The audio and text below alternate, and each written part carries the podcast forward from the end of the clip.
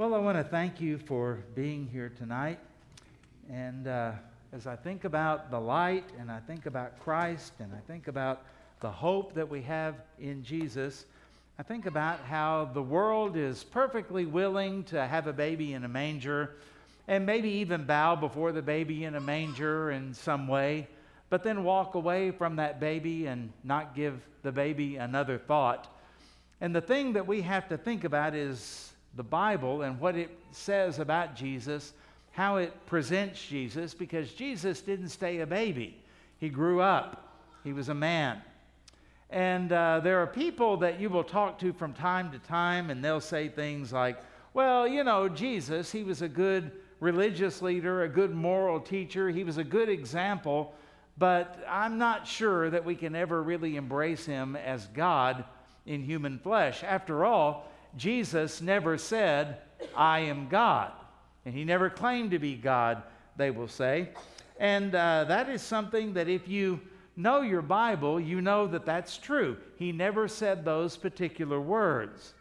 But I want to call your attention to some scriptures tonight about Jesus just to make sure we all understand who we're dealing with here. We're not just dealing with something that may be a myth or a legend. We're talking about a real person who really invaded time and space 2,000 years ago, that actually was born, put in that manger, that feeding trough, wrapped in swaddling clothes, but he didn't stay there.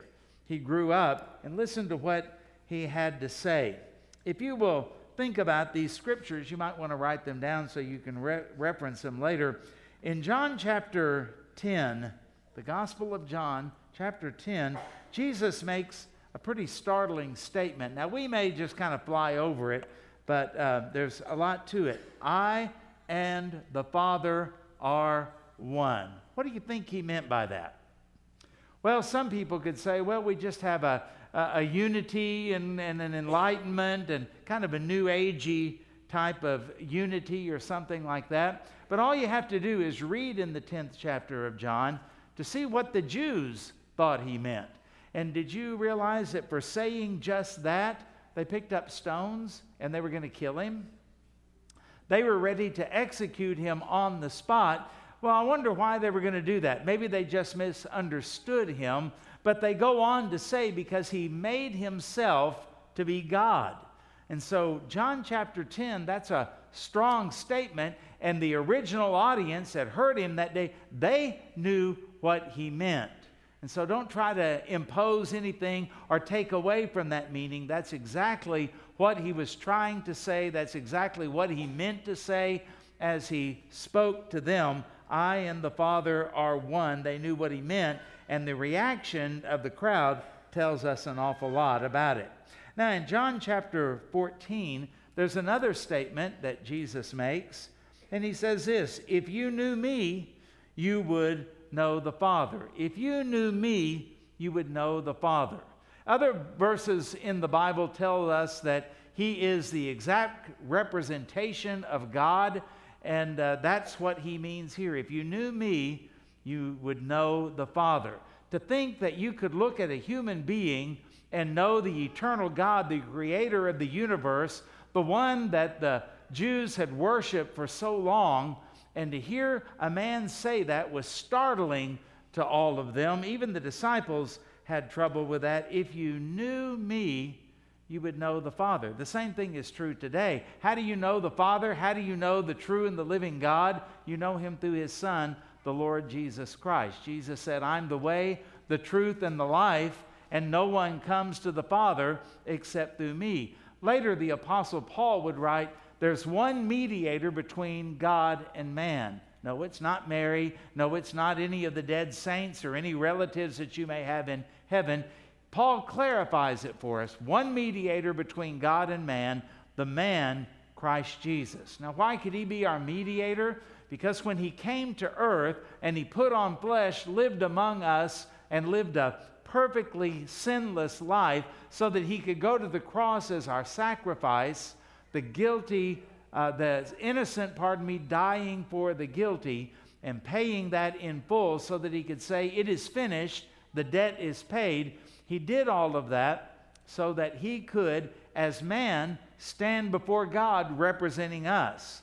And also, as God, fully God, he could bring us to the Father, and he indeed is our mediator. You know the Father by knowing Christ, and Christ is the mediator, and he does that because he's both God and man. In John 17, before Jesus went to the cross, he was praying, and he makes another statement here Glorify me with the glory that I had with you before the world began. How bold to pray to God the Father, glorify me. And then to make it even worse, with the glory that I previously had when I was with you before I came to earth. That is an amazing statement. We heard earlier that in the beginning was the Word, and the Word was with God, and the Word was God. Well, who is that, and what are they talking about? And it says, The Word became flesh and dwelt among us, and we beheld His glory, the glory of the only begotten of the Father. And so Jesus is making that statement here I pre existed before I came with you, Lord, and I had glory then. I laid it aside when I came to earth, as the uh, Christmas carol, Hark the Herald Angels Sing, says, veiled in flesh, the Godhead see, hail the incarnate deity, God in human flesh. That's who we are talking about. In the 18th chapter of John, Jesus is in the garden. The time for his arrest has come, and so they send out this crack squad of military people. And for these people, it was just another day at the office, it was just another arrest. No big deal. And they go into the garden to find him. And uh, one of the things about it is that Jesus went out to meet them. Now, how many uh, felons do you suppose go out and meet the cops in our world? Especially if they are going to be executed. And yet Jesus doesn't run, he doesn't hide, he doesn't cower. In fact, he goes right out to them and he says, Who are you looking for? Whom do you seek? And they said, Jesus of Nazareth. And Jesus says something there that in English we might kind of miss it, but the New Testament was written in Greek, and there's no question about it when you read it in Greek. And in English, Jesus said, I am he. Now, you would expect someone in that situation, he would have said, I think he went that way. I saw him earlier, but he's not here now. But Jesus flat out says, Ego eimi. Two words, I am.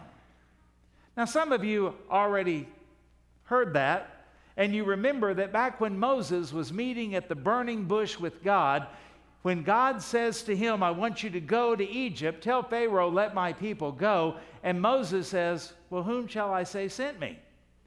And the answer, God said, I am. The exact words that Jesus said when he stood before the, the, the, the Marines that were coming after him I am, ego eimi, I am. And they fell over backwards.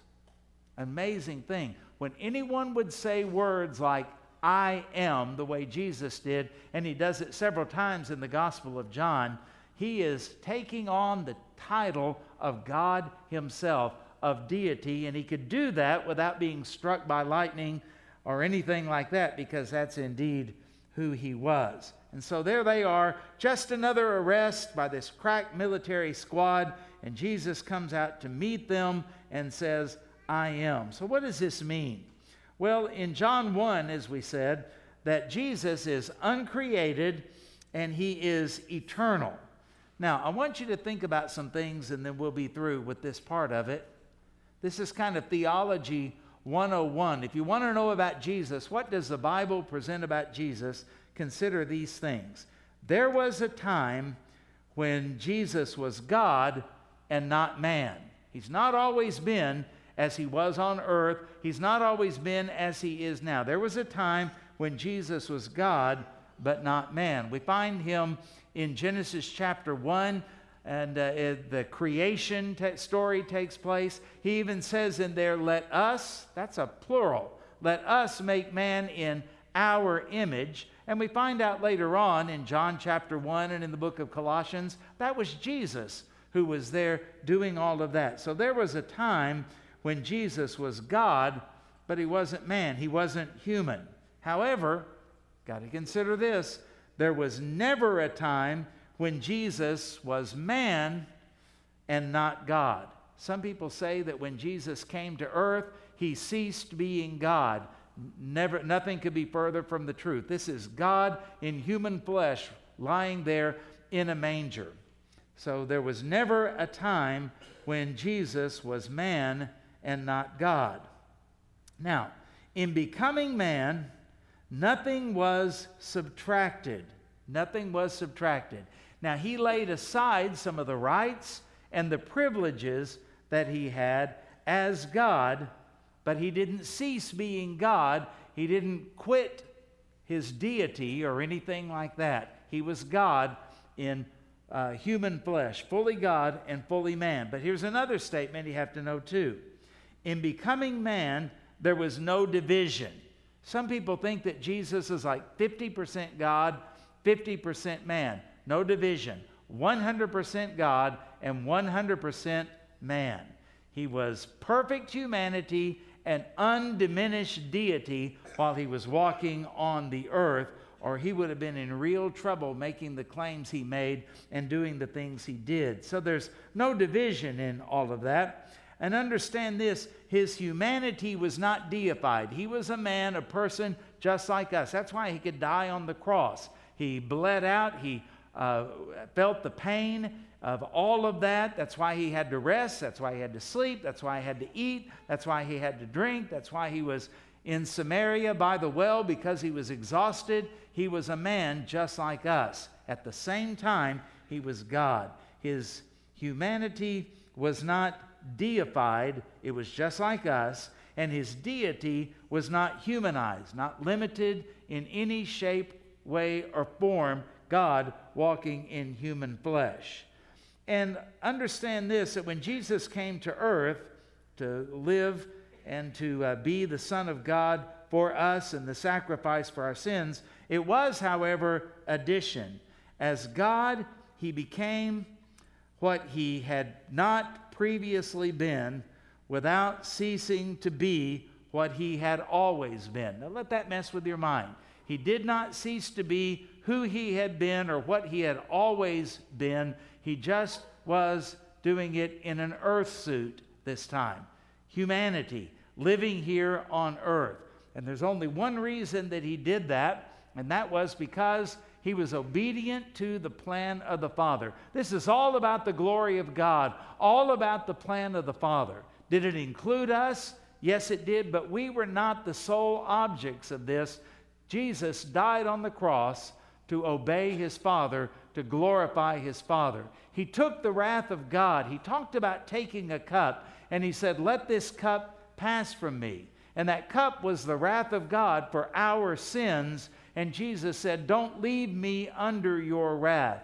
And so there was a time when Jesus on the cross said, My God, my God, why have you forsaken me? And then there was a time when he says, It is finished. And then he died. He paid the debt. He absorbed the wrath of God, the propitiation for our sins, theologians call it. And he did that so that God the Father could look at us through the blood of Jesus, through the perfect life of Jesus, and never turn his back on us. He turned his back, the Father did, on his own Son so that he would never have to turn his back on those who put their faith and their trust in the Lord Jesus Christ. So I want you to think about that tonight because Christmas is more than just all of the festivities. Jesus didn't come because we needed another holiday or a day or a time of rest. He came because we needed a Savior.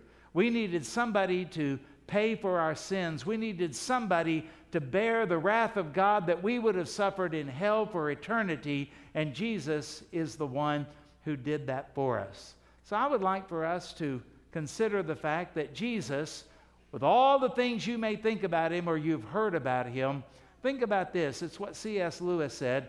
Jesus is either Lord, he's who he said he is, or he's a lunatic, he's a crazy man, or he's flat out a liar. Not just a good man, not a moral leader, not a teacher or anything like that, the three choices, the trilemma that we face Lord, liar, or lunatic. So today, my prayer is that you will see him who he is as Lord and you will trust him as the only hope that you have of redemption. I'd like for us to bow our heads and close our eyes for just a moment. And I'm going to give you a moment of silence to think about what we're talking about, to think about Jesus. Do you know him? Have you trusted him? Are you serving him? Are you living for him if you do claim to know him? And has the light of the Son of God come to shine in your life?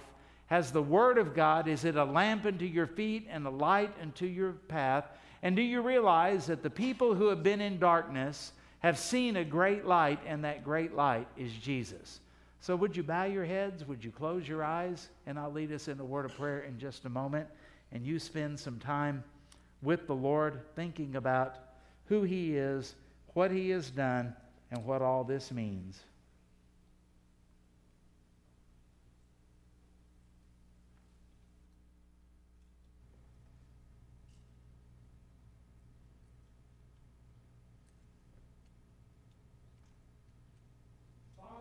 Come before you today because we know that everything else at this Christmas season seems to take precedence over you.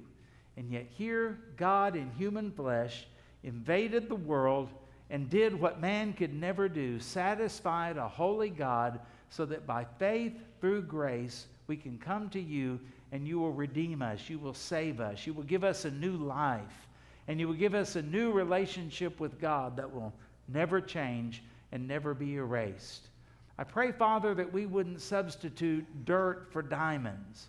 I pray that we wouldn't take the diamonds that you've given us in Christ and then just kind of play games and play marbles with diamonds. I pray that we would understand the value. I pray that we would understand the depth of what you have done, that you have loved us with an everlasting love, and now in Christ you always love us, you always receive us. And for those who put their faith and trust in Christ, you come to live in them. And then at the time of our death, you accept us into heaven just as you accepted the Lord Jesus Christ after his resurrection. And we can't thank you enough for that. And we're overwhelmed by that. And when we see a manger scene, when we see the little baby in the feeding trough, let us remember that is God in human flesh that has come to do what we could never do for ourselves. So thank you. And I pray for people who do not know you that you would convict them of their sins and draw them to faith in Christ. And I pray for those who do know you that as we sing in just a moment, as we light the candles, we will remember that the light of the world has been given to us, and that is the life of the Lord Jesus Christ. And so we pray this in Jesus' name. Amen.